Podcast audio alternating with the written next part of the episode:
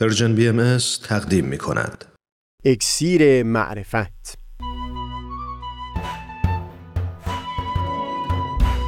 مروری بر مضامین کتاب ایقان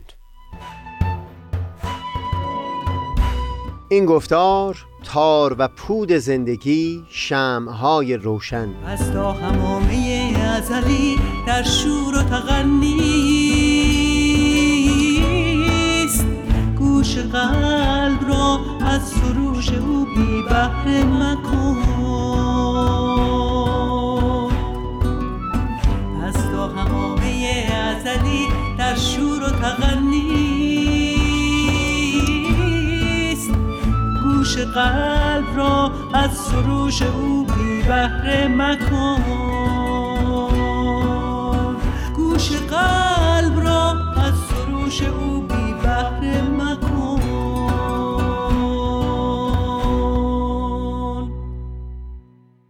دوستان سهیل کمالی هستم. حضرت بهاءالله در کتاب ایقان اشاره می کنند که حدود 400 نفر از علما به ظهور حضرت باب ایمان آوردند. در میون 13 نفری که نام می‌برند دو تن از افراد اونهایی هستند که به شهادت خود حضرت بهاءالله در سایر آثارشون در وسط راه از ظهور حضرت باب دور شدند. این رو کاملا در حاشیه و به عنوان نکته بسیار کم اهمیت تری بیان می کنم که شاید اینکه با وجود مقامات علمی بالای این دو نفس نام اونها رو در پایان اسامی اون سیزده تن و هم در کنار هم بیان کردند خالی از تعمد نبوده و بیانگر این بوده باشه که صاحب کتاب ایقان حساب اون دو شخص رو از بقیه جدا کرده باشه. در چندین گفتار گذشته اینطور نتیجه گرفتیم که ذکر نام این دو فرد از سوی حضرت بهاءالله به عنوان علمایی که به ظهور حضرت باب ایمان آوردند.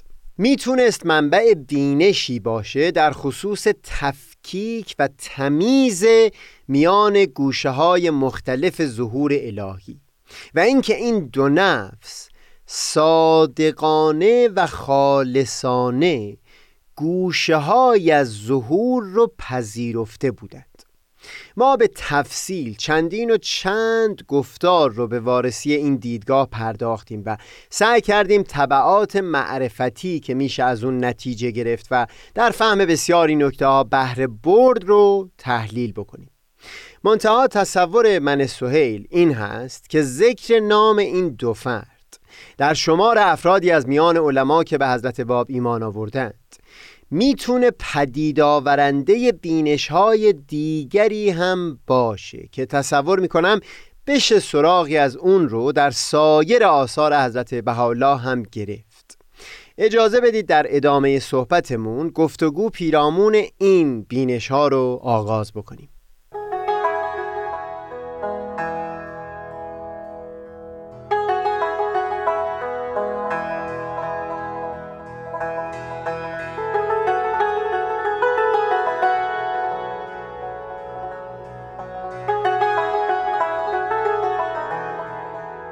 معمولا روش ما در اینجا این بوده که اول به طور خلاصه مطلب رو بیان بکنیم و بعد با تفصیل گفتگو رو پی بگیریم. اما شاید کمی دشوار باشه که در این مورد خاص من بخوام به طور خلاصه بیان مطلب بکنم یا دست کم تصور می‌کنم اون چکیده‌ای که بخوام از مطلب بیان بکنم اونقدرها وضوح و شفافیتی نخواهد داشت. اما به هر حال سعی خودم رو می کنم تا اصاره مطلب رو به اختصار بر زبون بیارم. بینش اولی که میل دارم از اون سخن بگم این هست که گذشته حال و آینده زندگی یک انسان لزوما با یکدیگر تفاوت ماهوی ندارند. یعنی این چنین نیست که اون کارها که در بخش میانی زندگی یک فرد انجام شده. لزوما و ضرورتا ارزشش کمتر بوده باشه از اون کارها که در سالهای پایانی حیات کرده باشه. قائل شدن به یک همچو وحدت و یگانگی ارزش در خصوص دوره های مختلف حیات یک انسان. یا بهتر بگم قائل شدن به اینکه هر دوره‌ای به صورت جداگانه موجودیت و ارزش مستقلی داره می‌تونه بر گوشه های بسیاری از زندگی و هم معرفت آدمی تأثیر بگذاره. اما پیش از اینکه بخوایم اون تأثیرات رو گفتگو بکنیم اجازه بدید بینشی که مطرح کردم رو با تفصیل بیشتری وارسی بکنیم. بینشی که بیان کردم این هست که ما بخوایم لحظه های مختلف در طول زندگی یک فرد رو به صورت جداگانه و مستقل از همدیگه لحاظ بکنیم. اما اول بگذارید گفتگو رو با موردی شروع بکنیم که بر سر او هیچ اختلاف نظری نیست. یعنی اینکه در عرض وجود یک انسان ما قائل به یک همچو استقلالی میشیم.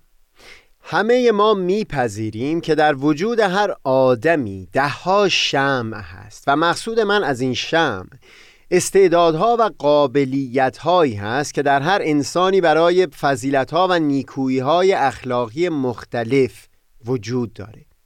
منتها در وجود هر انسانی چه بسا که برخی از این شمعها روشن باشند و برخی ها خاموش. شرط انصاف این هست که ما اگر دیدیم حتی یک شمع روشن هست زیر تأثیر منفی اون دهها شمع خاموش دیگه نور و روشنایی حتی همون یک شمع روشن رو انکار نکنیم. نمونه های بسیاری در این خصوص شایسته وارسی هستند.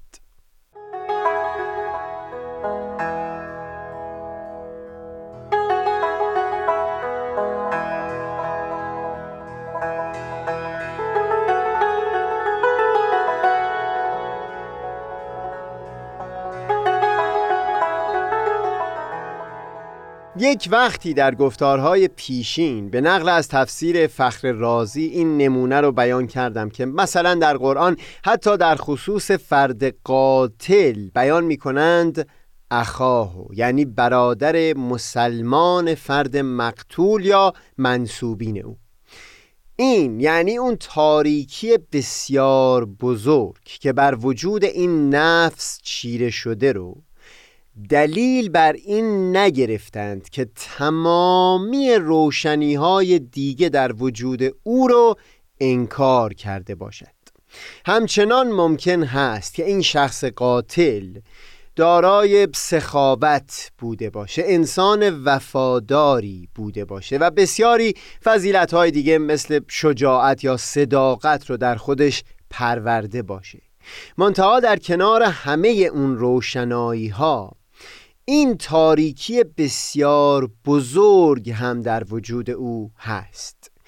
قصاص یک قتل بر اساس بینشی که در قرآن بیان میشه در واقع تلاشی هست برای اینکه قدر و ارزش اون روشنایی های دیگه همچنان محفوظ و برقرار بمونه و این تاریکی بر تمام وجود اون شخص چیره نشه.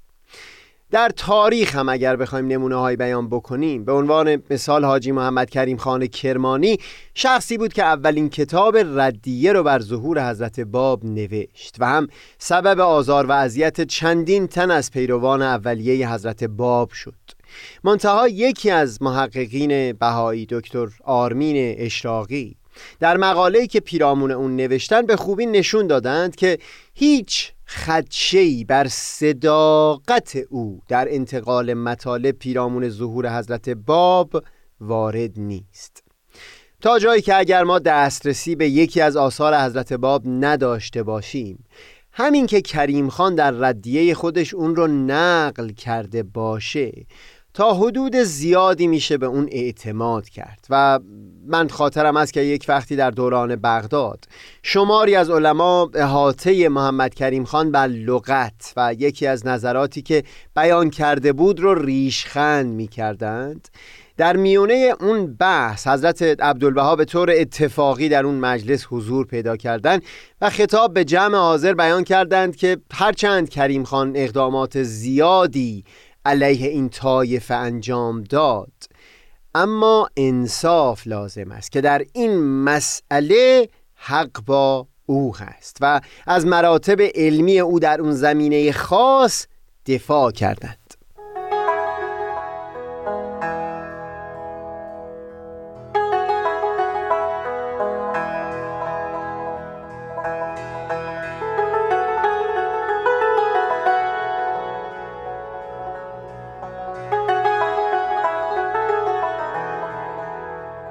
مقصودم از نمونه های بالا این بود که شرط انصاف اون هست که شمعهای روشن در وجود یک شخص رو نمیشه منکر شد صرفا به خاطر تاریکی بزرگتری که در وجود او به نظر اومده.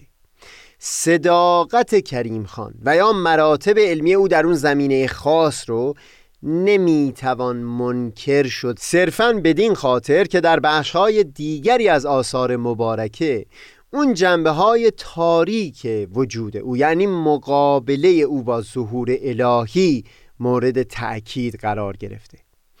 تقیخان امیر کبیر سبب شهادت حضرت باب شد. سبب شهادت شمار بسیاری از پیروان اولیه حضرت باب در واقعه مازندران و هم در نیریز و زنجان شد. اما حضرت عبدالبها یک وقتی در سفرشون به غرب در جمعی فرمودند میرزا تقیخان صدر اعظم با آنکه ظلمی بر امر کرد که تا حال کسی چنین ظلمی نکرده معهازا در امور سیاسی و ملکی اساسی گذارد که واقعا نهایت متانت را داشت. بگذارید من یک نمونه دیگر رو هم مثال بزنم و بعد مطلبی رو بیان بکنم.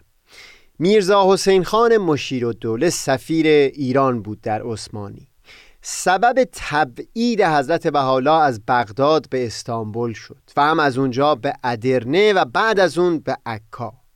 همچنین سبب حبس و تبعید شماری از مؤمنین شد در سال 1870 که ناصر الدین شاه می‌خواست سفری به عتبات عالیات داشته باشه. در آثار مبارکه نسبت به این ظلمهای وارده سکوت نکردند. منتها در یک بیان حضرت بحالا در حق همین شخص اینطور بیان می کند شهادت می دهم که در خدمت دولت امین بود.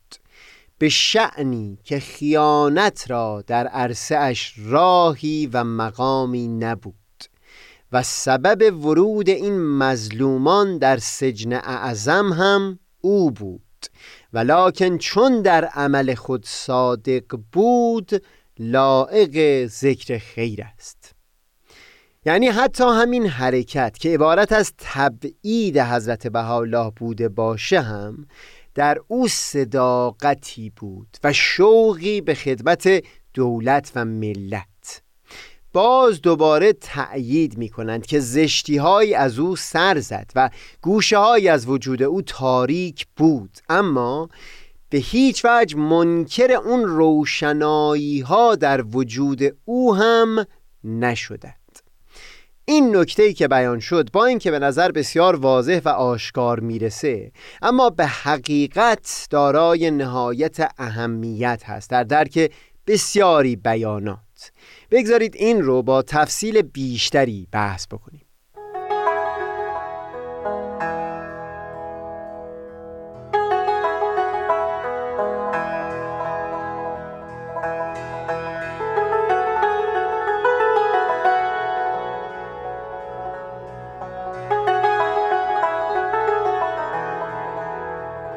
در آثار مبارکه بسیار دیده میشه که سخنان کاملا متفاوت و یا حتی گاهی به ظاهر ناسازگار در حق یک شخص بیان شده. منتها دلیل ناسازگار به نظر رسیدن این بیانات قفلت از همین نکته ای هست که در بالا پیرامونش بحث کردیم. اینکه در خصوص شخص ناصر شاه از سوی در آثار مبارکه او رو به رئیس و ظالمین توصیف می کنند اما از سوی هم در برخی آثار در جواب شکوه های مخاطب در مقایسه با علما نشانی از عدالت در او سراغ می گیرند و یا درباره سلطان عبدالعزیز و سلطان عبدالحمید هم میشه برخورد مشابهی رو دید. از سوی اون خطاب ها و اتاب های شدید در لو خطاب خود او و یا در کتاب اقدس و از سوی بیانات حضرت عبدالبها در رساله سیاسیه و برخی آثار دیگه درباره اونها. ملکه انگلستان ویکتوریا رو در چندین اثر برخی کارهای او رو ستودند و هم از سوی در دو لوح دیگه بخشهایی از اطوار و حالات او رو به شدیدترین لحنی نقد کردند. اینه که نمی‌توان هنگام قضاوت پیرامون یک شخص از دیدگاه ظهور الهی تکیه به اون یک دو بیانی کرد که صرفاً تاریکی ها و یا حتی روشنایی های وجود اون فرد یا آراء اون فرد رو توصیف کرده باشد. نه درباره ملاحادی سبزواری نه درباره ولتر نه محی دین عربی نه ملا صدرا و نه هیچ نفس دیگهی نمی‌توان استناد به اون یک دو بیانی کرد که فقط برخی گوشه ها از وجود و آراء اون شخص رو توصیف کردند. چرا که گفتیم شرط انصاف این هست که شمعهای روشن و خاموش وجود هر آدمی رو میبایستی به طور مستقل از یکدیگر وارسی کرد. شخصیت های از میون بزرگان اصحاب و مؤمنین از اونجا که در نظر ما بخش بزرگی از وجود اونها روشنایی بوده چه بسا که در هنگام وارسی و توصیف از تاریکی ها از شمهای خاموش قفلت کرده باشید این در صحبت های معمولی که اتفاقا بنابر اون هست که در دیگری جستجوی نیکویی بکنیم و نه اون که عیوب آن دیگری رو بیابیم بسیار هم پسندیده هست. منتها دو مسئله در میونه. اول اون که مراد از جستجوی نیکویی در اون دیگری که در کتب ادیان به اون توصیه شده اون نیست که اگر شمعی در وجود اون فرد خاموش بود ما اون رو به گذاف روشن توصیف بکنیم. بلکه مراد مشخصا اون هست. که تک تک شمهای وجود او رو وارسی بکنیم و فقط اونهایی که روشن هستند رو بر زبون بیاریم. دوم هم این که در هنگام تحقیق و تفحص دقیق تاریخی شایسته اون هست که همه گوشه های وجود یک فرد وارسی شده باشه. بگذارید این قسمت از بحث رو در گفتار بعدی با تفصیل بیشتری گفتگو بکنیم. خوش ساحتی است. ساحت هستی.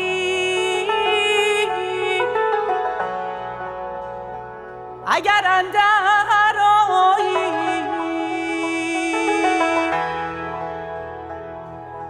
و نیکو بساتی. بسات باقی.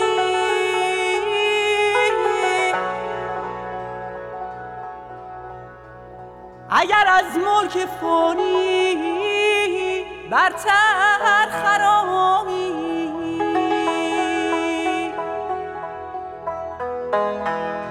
و ملی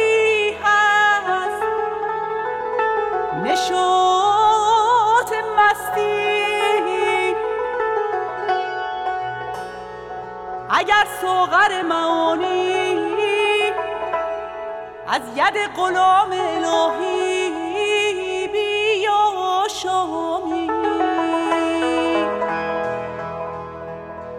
اگر به این مراتب فائز شوی از نیستی و فنا و مهنت